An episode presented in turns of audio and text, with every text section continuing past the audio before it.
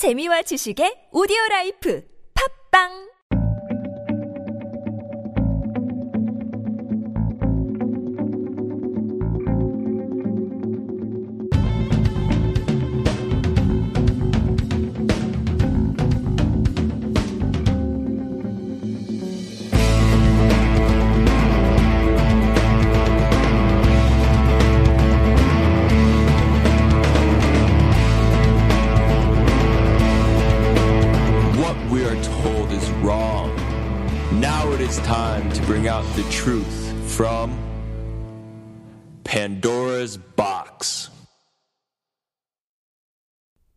안녕하세요. 판도의 상자 파파입니다. 지난 몇 회에 걸쳐 UFO 외계인에 대한 이야기를 드렸었는데요.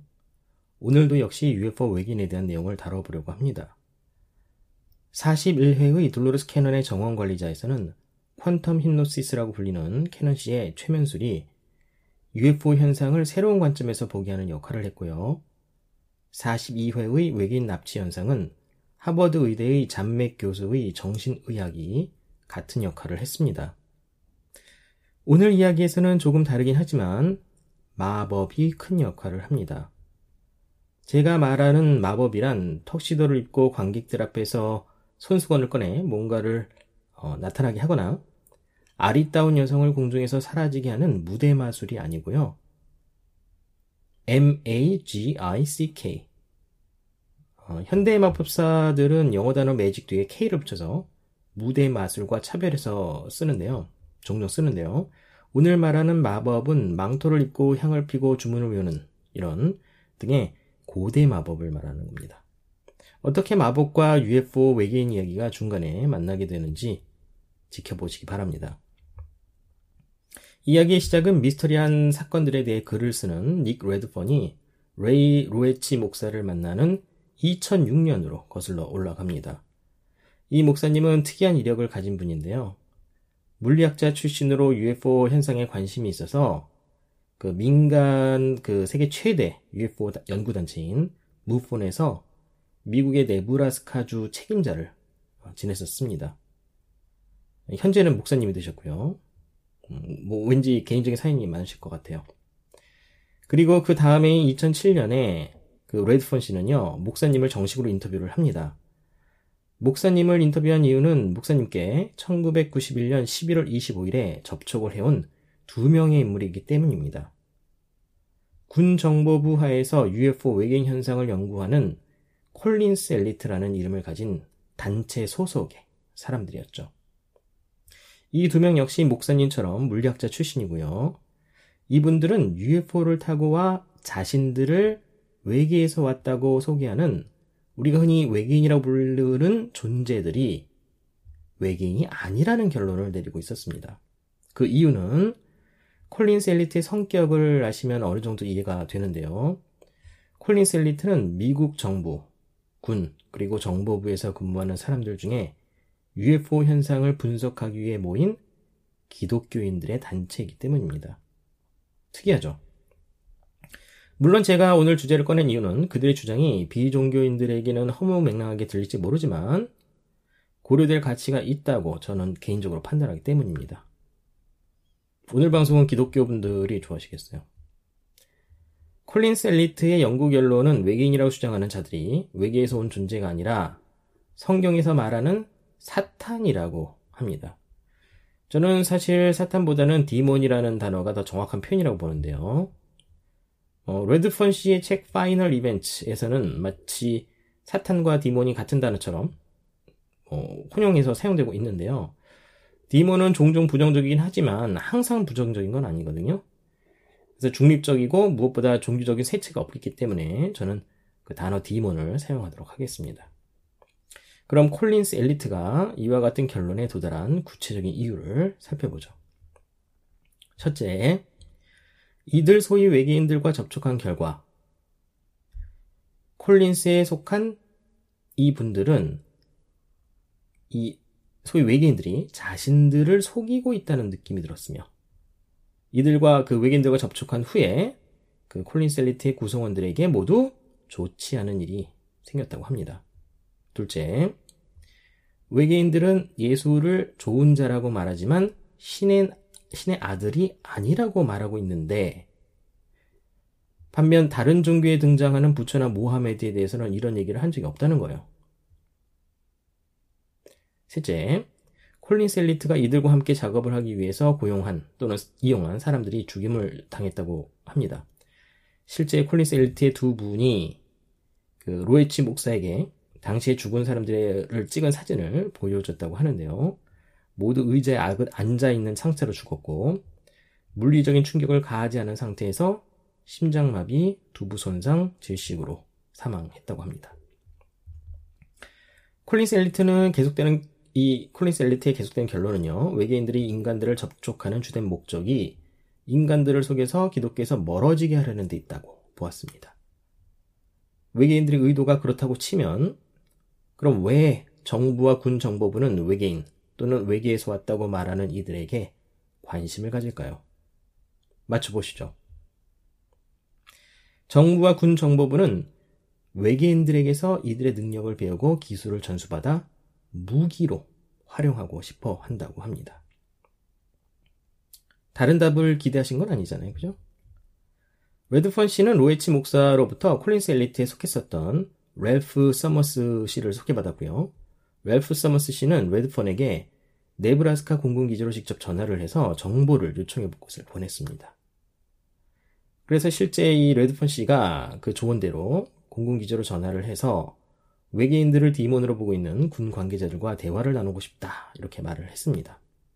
잠시 침묵이 흐른 뒤 수화기 건너편에서 질문을 합니다. 이걸 출판하려고 하십니까? 출판사를 확보하셨습니까? 레드펀 씨가 그렇다고 대답하자 매우 흥미롭군요. 우리가 하는 일과는 거리가 먼 일입니다. 라고 말하곤 상대는 전화를 끊었다고 합니다. 이렇게 연락이 끝나면 책 한 권 분량이 안 나오죠. 이 일이 있고 나서 3일이 지나서 나이가 들어 보이는 목소리의 한 여성으로부터 전화가 걸려옵니다. 레드펀 씨, 당신은 콜린스 엘리트의 누군가를 만나고 싶어 하시는군요. 레드펀은 대답했습니다. 제가 누구와 만나고 싶어 한다고요? 그런 말, 무슨 말 하시는지 모르겠습니다. 그랬더니 상대의 여성이 콜린스 엘리트요. 악마, UFO, 그 이야기요. 이 여성은 곧 누군가가 연락을 줄 것이라는 메시지를 전했고, 그렇게 레드폰 씨는 리차드 듀크라는 이름의 한 인물을 만나면서 UFO를 타고 온 외계인들의 사탄적인 또는 디몬적인 요소들에 대한 본격적인 이야기를 듣게 됩니다. 오늘의 중요한 사건을 이해하기 위해서는 16세기 영국 엘리자베스 여왕의 점성술사였던 잔디와 그의 조수 또는 뭐 영매 마법사라고 부르는 게 더 이해가 쉬울 수도 있을 것 같아요. 영매 또는 마법사 혹은 초능력자인 에드워드 켈리를 아실 필요가 있습니다. 마법의 세계에서 잔디는 이노키언 매직으로 유명한데요. 그래서 이노키언이라는 단어는 구약에 등장하는 인물인 에녹의 영어 단어인 이녹에서 온 것입니다. 이 에녹은 천사들과 의사소통을 할 수 있었다고 하죠. 잔디는 마법을 통해 천사와 접촉을 한 후 자신이 고용한 영적 능력을 가진 에드워드 켈리를 통해 에녹과 대화를 나누었던 천사로부터 그들의 언어를 그리고 그 천사와 같은 이들 존재들을 불러오는 그 주문 방법을 글로 기록하게 됩니다. 이제 이노키안 매직이 무슨 뜻인지 아시겠죠? 일종의 소환 마법이라고 생각하시면 됩니다. 잔디 이야기는 음 제가 개인적으로 매우 흥미롭게 생각하는 주제라서요. 나중에 기회가 되면 더 자세히 소개해 드리도록 하겠습니다. 그 이언 플레밍이라고 아시죠? 이언, 이언 플레밍의 소설에 등장하는 007의 모델의 오리지널 이 캐릭터가 이분이거든요. 그럼 시간을 빨리 돌려서 오늘의 핵심 사건이 발생한 1946년으로 가보겠습니다. 이 사건에는 3명의 주요 인물이 관련되어 있습니다. 알리스터 크롤리, 잭 팔슨스, 엘 론 허버드죠. 크롤리는 아마 많은 분들이 알고 계시는 것처럼 더 비스트, 뭐 혹은 666, 뭐 짐승 666 이렇게 알려져 있고요. 그런가 하면 영국에서는 Wicked Man in the World, 세상에서 가장 사악한 사람으로 알려져 있습니다. 마법이나 오컬트계에서는 가장 존경을 받는 인물이지만 그 밖의 영역에서는 정말 사악한 인물로 알려져 있습니다. 크롤리는 1875년 10월생으로 1470, 1947년 12월에 사망했습니다. 영국의 occultist로 시인, 화가, 소설가, 그리고 K2를 등반한 유명 산악인이기도 합니다. 영국 정보부에서 스파이로 일한 적도 있고요. 과거 판도라의 상자 channeling The Nine 편이었나요? 1904년에 신혼여행을 간 이집트에서 크롤리 아내 로즈 켈리를 통해 아이와스라는 존재와 접촉했던 일을 말씀드렸었죠. 당시 아이와스의 메시지를 channeling을 통해 받아 기록한 것이 Book of the Law라는 책이었습니다. 이 책이 크롤리의 Thelema라는 이 컬트의 핵심 가르침이 됩니다. 일루미나티 수신호로 유명한 미국의 래퍼 제이지가 셀르마의 중요 가르침인 Do what thou will shall be the whole of the law 라고 쓰인 티셔츠를 입어서 화제가 되기도 했는데요. 셀르마는 영어로 will, 의지를 뜻하고요. 삶에서의 자신의 의지를 중요한 가르침으로 보고 있습니다. The Book of the Law는 인류 역사를 세 개의 시기로 보고 있는데요. 첫째는 Eon of Isis. 여성이 지배하는 이시스의 시기입니다. 이시스는 이집트의 여신이죠. 여성성이니까 자연과의 화합의 시기이고요. 지식보다는 직관, 통찰력으로 설명할 수 있습니다. 두 번째 시기는 Aeon of Osiris거든요. 남성성이 지배하는 오시리스의 시기입니다. 물론 오시리스는 이시스의 어, 남편이죠. 이 시기는 자기 희생으로 대표되는데요. 종교적 관점에서 신의 죽음으로 표현하기도 합니다. 오시리스, 아도니스 예수가 자신을 희생하면서 인간이 구원을 받게 되죠. 동시에 인간들은 여성성인 자연에 대한 지배의 성향을 보이기 시작합니다. 동물을 사육하고 곡물을 재배하고 댐을 짓고 건물을 세우죠. 그러면서 남성성으로 인해 군을 만들고 전쟁을 하고 서로 죽입니다. 세 번째 시기는 이언 of 호루스인데요. 두 부모 사이에 태어난 아이인 호루스의 시기. 기존의 남성적 그 사회 구조와 의식에 대해 의문을 가지게 되면서 영적인 관심이 증가하고 스스로 깨닫는 시기입니다. 크롤리는 1904년 당시가 바로 호루스의 시기의 시작이라고 보았습니다. 그리고 자, 자신을 호루스의 시대로 안내하는 예언가로 보았던 것이죠. 1898년에 크롤리는 The Hermetic Order of the Golden Dawn이라는 독일에서 출발한 영국에서도 꽤 유명한 비밀단체에서 활동을 했었습니다. 우리말로는 황금 여명회라고 하는데요. 프리메이슨과 장미 십자를 합쳐놓은 듯한 단체였는데 나중에 크롤리가 이곳에 수장이 되면서 텔레마라는 자신의 그 가르침 중심으로 단체 색깔을 조금 바꾸게 됩니다. 크롤리가 활동한 또 다른 단체는 오티오인데요. 풀었으면은 오도 템플리 오렌티스입니다. 우리말로 동방성전 기사단입니다. 이곳은 섹스 매직으로 많이 알려진 단체인데요. 마법의 도구로서 섹스를 이용하는 거죠. 힌두교의 탄트라를 떠올리시면 될 것 같아요. 섹스라는 것은 정반대의 둘의 결합을 의미하고요. 창조, 변형을 의미합니다. 성공적인 섹스 매직이란 다른 차원의 그 결과물을 낳게 된다고 하는데요. 마치 아이를 낳는 것처럼요. 크롤리의 책인 문차일드는 이와 같은 내용을 다루고 있는 소설입니다. 그리고 이 책의 감명을 받은 오늘의 주인공 천재 과학자 잭 팔슨스가 1946년 1월부터 3월까지 캘리포니아의 모하비 사막에서 이 마법을 수행합니다. 그럼 잭 팔슨스가 어떤 사람인지 살펴보겠습니다. 1914년 10월에 태어나 1952년 6월에 실험 중에 폭발하여 폭발사고로 사망을 하죠. 당시 나이는 39세였습니다. 파슨스는 로켓 연구가이고 Jet Propulsion Laboratory, 그러니까 줄여서 JPL이라고 어, 불리는 유명 제트 추진 연구소의 설립자입니다. Dark Side of the Moon이라는 그 달의 뒷면 있죠? 예. 그곳에 나사가 이 팔슨스의 이름을 따서 붙인 분화구가 있을 정도로 로켓 공학에서 잭 팔슨스는 거장이죠. 액체 연료 로켓을 만들어낸 주인공으로 그가 없었다면 오늘의 미국의 그 로켓 공학과 나사는 지금의 기술력에 도달하는데 훨씬 많은 시간이 걸렸을 겁니다. 파슨스는 과학자인 동시에 마법사이기도 했는데요. 크롤리의 팬이기도 했죠. 그 크롤리에게 편지를 쓰고서 이제 답장을 받곤 했는데 이 서신들이 모두 지금까지 남아 있습니다.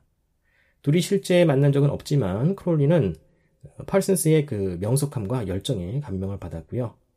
그래서 그를 동접, 동방성전 기사단, 그러니까 오티오라고 그랬죠. 이곳에 캘리포니아 지부인 어, 어게프 무슨 라찌라고 하는 곳의 장으로 임명하기도 했습니다. 파슨스는 캘리포니아 파세디나에 큰 저택을 구입한 뒤에 유명 배우들과 시인 작가들을 초대해서 파티를 열곤 했었는데요. 그러다가 공상과학 작가로 활동을 하던 엘 론 허버드와 가까운 사이가 되고요. 이 허버드 씨는 아예 파슨스 씨 집에서 함께 살게 됩니다. 잭 파슨스는 크롤리의 Moonchild 이 책을 읽고요. 영감을 받았다고 말씀드렸는데요. 이 소설은 1918년에 크롤리가 자신의 여자친구인 로디 마이너를 통해 천사 또는 demon에게서 받은 메시지를 기초로 쓴 책입니다. 크롤리는 이미 언급했던 로즈 켈리나 로디 그 마이너와 같이 총 7명의 여자친구 또는 부인을 통해서 다른 차원의 존재로부터 영감을 받거나 또는 직접적인 메시지를 받았었죠. 크롤리는 이 여자들을 자신의 여자들 스칼렛 워먼이라고 불렀습니다. 스칼렛 워먼은 성경의 그 뭐였죠? 음 성경에서 그 글자 그대로 해석하는 그런 어, 해석 때문에 여러 남자들과 관계를 갖는 부도덕한 여성을 나타내는 의미로 어, 사전에 등록이 되어 있지만 오컬트에서는 다른 의미, 어, 반대에 가까운 의미로 해석되고 있습니다. 과거 Ninth Gate 편에서 제가 말씀드린 적이 있을 겁니다. 요한 묵시록이죠. 예, 요한 묵시록에 나오는 스칼렛 워먼이에요. 크롤리는 스칼렛 워먼을 통해 자신과 접촉하는 존재들을 아예 이곳으로 우리가 있는 이곳으로 불러올 소환할 계획을 꾸밉니다. 결국 다른 차원에 존재하는 그들을 이곳으로 불러오기 위해 두 차원 간의 문인 포털을 여는 것이죠. 아말란트라 Working이라고 불리는 이 마법을 통해 크롤리는 결국 램이라는 존재와 접촉에 성공합니다. 램의 모습을 크롤리가 그린 그림이 있는데요. 우리가 외계인 하면 가장 먼저 떠올리는 그레이처럼 생겼습니다. 그 머리가 큰 거, 크고 눈이 크죠. 크롤리는 램을 가리켜 외계인이란 표현을 쓰지 않았고요. 그 영국의 엘리자베스 여왕의 점성술사 그 존 디와 그 영매인 에드워드 켈리가 쓴 그 사용한 이나키와 매직을 그 떠올려서 Enochian entity라고 불렀어요. 예. 그러니까 에녹의 존재 또는 에녹의 방식으로 소통한 또는 소환한 존재가 되는 거죠.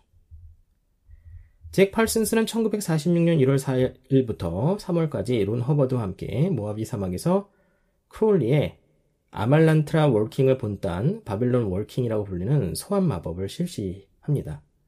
바빌론 Working이라고 이름을 붙인 이유는 크롤리의 텔레마에서 그 여신이 바빌론이기 때문입니다. 바빌론은 그 스칼렛 워먼이랑 같은 뜻, 같은 의미라고 보시면 돼요.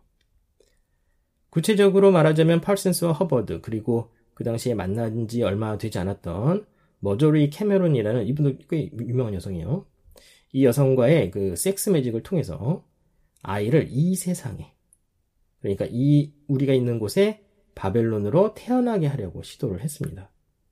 그리고 파슨스와 허버드는 자신의 마법이 성공했다고 믿었습니다. 물론 머조리 카메론이라는 이 여성이 실제 그 임신을 당시 한 것은 아니었는데요. 아까 말씀대로 드린 대로 섹스 매직은 실제 임신을 꼭 의미하는 것이 아니라 다른 차원의 그 결과물을 낳는다는 뜻이죠. 팔슨스 씨는 머조리가 그 크롤리가 자신의 여성들에게 그렇게 했듯이 그 머조리를 스칼렛 워먼이라고 부르기 시작했다고 합니다. 어떤 사람들은 바빌론 Working으로 인해서 그 다음에, 그러니까 1947년이죠. 그 다음에 태어난 특정 여성이 스칼렛 워먼이다. 이렇게 주장하기도 하는데요. 그분이 누구냐면요. 대선 후보로 나온 적이 있는 분이에요. 예. 공교롭게도 그분이 1947년생이더라고요. 그 주장을 들어보면 굉장히 흥미롭긴 한데요. 음, 그러니까 바빌론 Working 마법으로 인해서 영계에 태어난 그 탄생한 아이가 그 영혼으로 그 다음에 이 우리의 우리가 있는 곳에 태어났다는 거죠. 바빌론 Working 있고 나서 얼마 되지 않아서 1947년에 크롤리 씨는 사망하고요. 파슨스 씨도 1952년 6월에 그 집에서 한 그 실험 도중에 폭발 사고로 인해서 사망합니다. 그의 죽음에 대해서는 자살이다, 뭐 또는 정부에 의한 암살이다 이렇게 말하는 시각도 있습니다. 왜냐하면 그 주변인들에 따르면 파슨스 씨는 그 지나칠 정도로 실험할 때 안전을 중요시했다고 하거든요. 그리고 파슨스 씨는 그 미국 정부와 관련된 많은 프로젝트에 참여를 했었고요. 고급 기밀 자료에 접근할 수 있는 권한을 가졌다고 합니다. 실제 문서들이 다 공개가 돼 있어요. 이스라엘 스파이로 당시에 의심을 받은 적이 있어가지고요. 기밀, 기밀 자료 접근 권한을 빼앗기도 했는데, 그런 걸 보면은 뭐, 한번 의심을 해볼 만한 그런 내용인 것 같습니다. 엘 론 허버드는 파슨스의 여자친구인 세라 노스럽과 함께 그 도망을 쳐서 나중에 이제 결혼을 하는데요. 이 펄슨, 어, 아니, 허버드 씨가요. 일종의 심리치료 요법을 다룬 다이아닉, 다이애닉스라는 책을 쓰고요. 이 책을 기초로 해서 이제 자신의 종교를 창설을 합니다. 이 종교 이름 여러분 아마 아실 거예요. 사이언톨로지입니다. 허버드 씨에 대해서 알고 싶은 분은 2007년 영화 그 더 마스터로죠 우리나라에서 예, 이걸 보시면 될 것 같아요. 그 영화 주인공이 허버드거든요. 뭐 그 영화가 당시 주목을 크게 받았던 이유가 영화 자신 그 외에도 뭐 다른 곳에 있지 않았나 저는 그렇게도 생각을 해봅니다. 그리고 파슨스 씨는 로켓 분야에는 천재였지만 실제로는 매우 순수한 사람이었다고 하고요. 크롤리는 파슨 씨가 그 허버드한테 이용당할 것을 염려해서 그 그것을 이제 편지 적었던 것이 그 기록이 남아 있습니다. 한 썰에 따르면 뭐 그 허버드 뒤에 무슨 정보부가 있었다. 뭐 그런 얘기도 있더라고요. 의도적으로 접근했다는 거죠. 크롤리 씨는 1947년에 사망했는데요. 그는 자신이 에드워드 켈리의 환생이라고 확신했다고 합니다. 콜린 셀리트는 1946년에 잭 펄슨스와 론 허버드가 수행한 마법인 바빌론 Working이 다른 차원과 이곳 사이에 포털을 열었다는 결론을 내렸다고 합니다. 1947년 7월 24일 민간 파일럿인 케네스 아놀드는 레이니어 산 상공을 지나던 도중 9개의 빛나는 미확인 비행 물체를 목격합니다. 아놀드 씨는요, 이들 물체들을 flying saucer라고 표현했습니다. 비행 접시죠. 그의 증언은 전국에 큰 뉴스로 퍼져나갔고 비행 접시는 일반 명사가 되었습니다. 많은 사람들은 아놀드 씨의 비행 접시 목격 진술 후에 크게 늘어난 UFO의 현상에 그 주목했지만 콜린 셀리트는 이들 UFO의 등장의 배경으로 잭 펄슨스 론 허버드의 바빌론 Working을 주목했죠. 차원의 문을 열었다는 겁니다. 1947년 미국의 그 육군 소속 이 공군은 뉴멕시코주의 한 목장에서 하늘을 나르는 나는 디스크가 추락했다고 발표를 합니다. 7월 8일에 이 소식은 미국의 전역으로 퍼져갔지만 그 다음날 하늘을 나는 디스크는 일반적인 기상 관측용 기구였다고 이렇게 정정이 됩니다. 물론 이 도시 이름은 로스웰이었습니다. 1947년은 유난히도 중요한 사건이 많은 해였는데요. 케네스 아놀드의 비행 접시 목격, 로스웰의 UFO 추락, 그리고 쿰란의 한 동굴에서 발견된 초기 성경인 사해사본, Dead Sea Scrolls였죠. 사해사본은 성경의 변화상을 이해하는데 그 중요한 역사적 가치로도 유명하지만 이 사본을 작성한 쿰란 지역 사회에 예수가 속해 있었던 것으로 보이면서 많은 이야기거리를 생산해내기도 했습니다. 쿰란 공동체, 이들의 믿음과 외계인이 관련이 있을까요? 그렇다고 믿는 사람들이, 생각하는 사람들이 있습니다. 일단은 이 정도만 말씀드리면 될 것 같아요. 다시 오늘 방송의 시작에 등장했던 닉 레드펀 씨에게 관심을 돌리겠습니다. 이분의 책은 레이 보에치 목사와의 인터뷰를 시작해서 리처드 듀크를 통해 들은 콜린스 엘리트라는 단체의 UFO와 외계인에 대한 기독교적 시각의 연구와 그 결과에 대한 이야기를 담고 있습니다. 이 책의 제목이 Final Events인 이유가 그러니까 최후의 사건인가요? 콜린스 엘리트의 연구에 따르면 UFO와 외계인의 인류에 대한 접근이 성경에 나오는 최후의 날, 아마게돈으로 이어진다는 결론 또는 믿음 때문입니다. 오늘은 제가 관심 있는 바빌론 월킹 위주로 말씀을 드렸지만 이 책은 이거 외에도 외계인 납치, 맨인 블랙, 유체 이탈, 영혼, 지옥, 고대 기록 등 여러 다양한 이야기를 기독교적 시각에서 음, 다루고 있습니다. 이런 책들을 많이 읽은 저로서는 뭐 특별히 이 책이 뛰어나다 이렇게 말할 수는 없고요. 그 달변가인 레드펀 씨의 다른 책들이 그렇듯이 여러 내용들을 한 제목하에서 지루하지 않게 잘 섞어놓은 그런 유형으로 보시면 될 것 같습니다. 이 책에 나오는 오늘 소개하지 못한 다른 내용들의 일부는 나중에 언제 또 기회가 있을 거예요. 제가 소개할 수 있을 겁니다. 레드펀 씨는 2006년에 콜린 셀트를 떠난 그러니까 은퇴하신 한 인물을 만나서 나눈 대화로 대화를 제가 소개하면서 오늘 방송을 마무리하려고 합니다. 이분이 이렇게 레드펀 씨에게 묻는데요. 만약 예수가 사람들이 원하는 만큼 일찍 돌아오지 않는다면 무슨 일이 발생할 수 있을 거라 생각하십니까? 레드펀 씨는 대답합니다. 모르겠는데요. 아무 일이 없듯이 인생은 돌아가지 않을까요? 그는 고개를 저으며 말했습니다. 그분이 빨리 돌아오게 해야 합니다. 왜냐하면 그분이 빨리 돌아오셔야 하기 때문입니다. 저는 예언이라고 하는 것은 사실 실현되지 않는 것이 더 좋다고 생각하는 사람인데요. 왜냐면 예언 자체가 경고잖아요. 그리고 예언은 부정적인 내용이 대부분이죠. 제가 혹시나 뭐 고대 예언 같은 것에 관심이 있다고 한다면요. 그거는 음, 실현된 것이기 때문이라기보다는 그것이 실현되기를 희망하는 또는 인위적으로 실현되도록 만들려는 광신도적 믿음을 가진 일부 정치 지도자들 때문입니다. 조지 W. 부시는 2001년 1월 20일 취임 연설에서 천사가 회오리 바람을 타고 이 폭풍우를 이끌고 있다고 생각하지 않으십니까? 라고 어, 사람들에게 물었습니다. 회오리 바람, whirlwind는 그 신의 권자를 가리키는 성경 용어입니다. 9.11 후 부시는 이라크와의 그 전쟁을 선언하는 연설에서 이라크전을 선과 악의 싸움으로 보았습니다. 신이 이끌고, 이끌고 있는 미국은 선이고 이라크는 악이라는 거죠. 2003년 초에 부시가 프랑스의 자크 시락 대통령을 만났을 때 했던 일을 했던 말을 시락 대통령이 나중에 그 회상한 일이 있거든요. 부시가 자신에게 우리는 공통된 종교를 가지고 있다. 이렇게 말을 했다고 합니다. 그리고는 고그와 메고그가 중동에서 활동하고 있다. 성경의 예언이 실현되고 있다.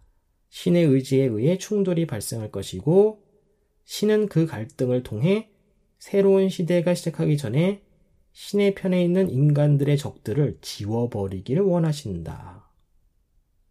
이렇게 말했다고 합니다. 시락 대통령은 이 사람이 도대체 무슨 얘기를 하고 있나 이렇게 생각했을 겁니다. 2009년 8월에 영국의 가디언지에 실렸던 내용입니다. 정말 흥미로운 점은요.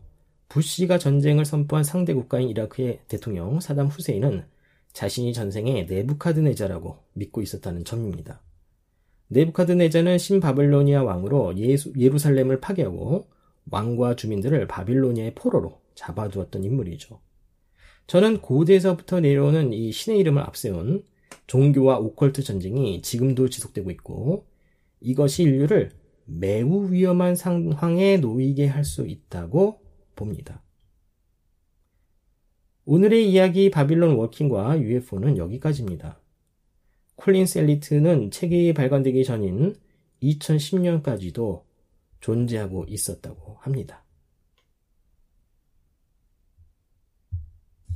Do you not think an angel rides in the whirlwind and directs this storm?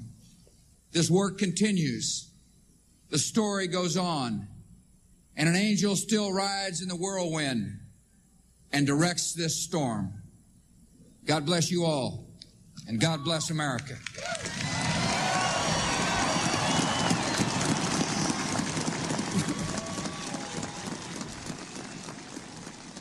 천사가 회오리 바람을 타고 이 폭풍우를 이끌고 있다고 생각하지 않으십니까? 이 일은 기속되고 있습니다. 이 이야기가 계속되고 있습니다. 그리고 천사는 여전히 회오리 바람을 타고 이 폭풍우를 이끌고 있습니다. 신이여 당신 모두를 축복하소서. 신이여 미국을 축복하소서.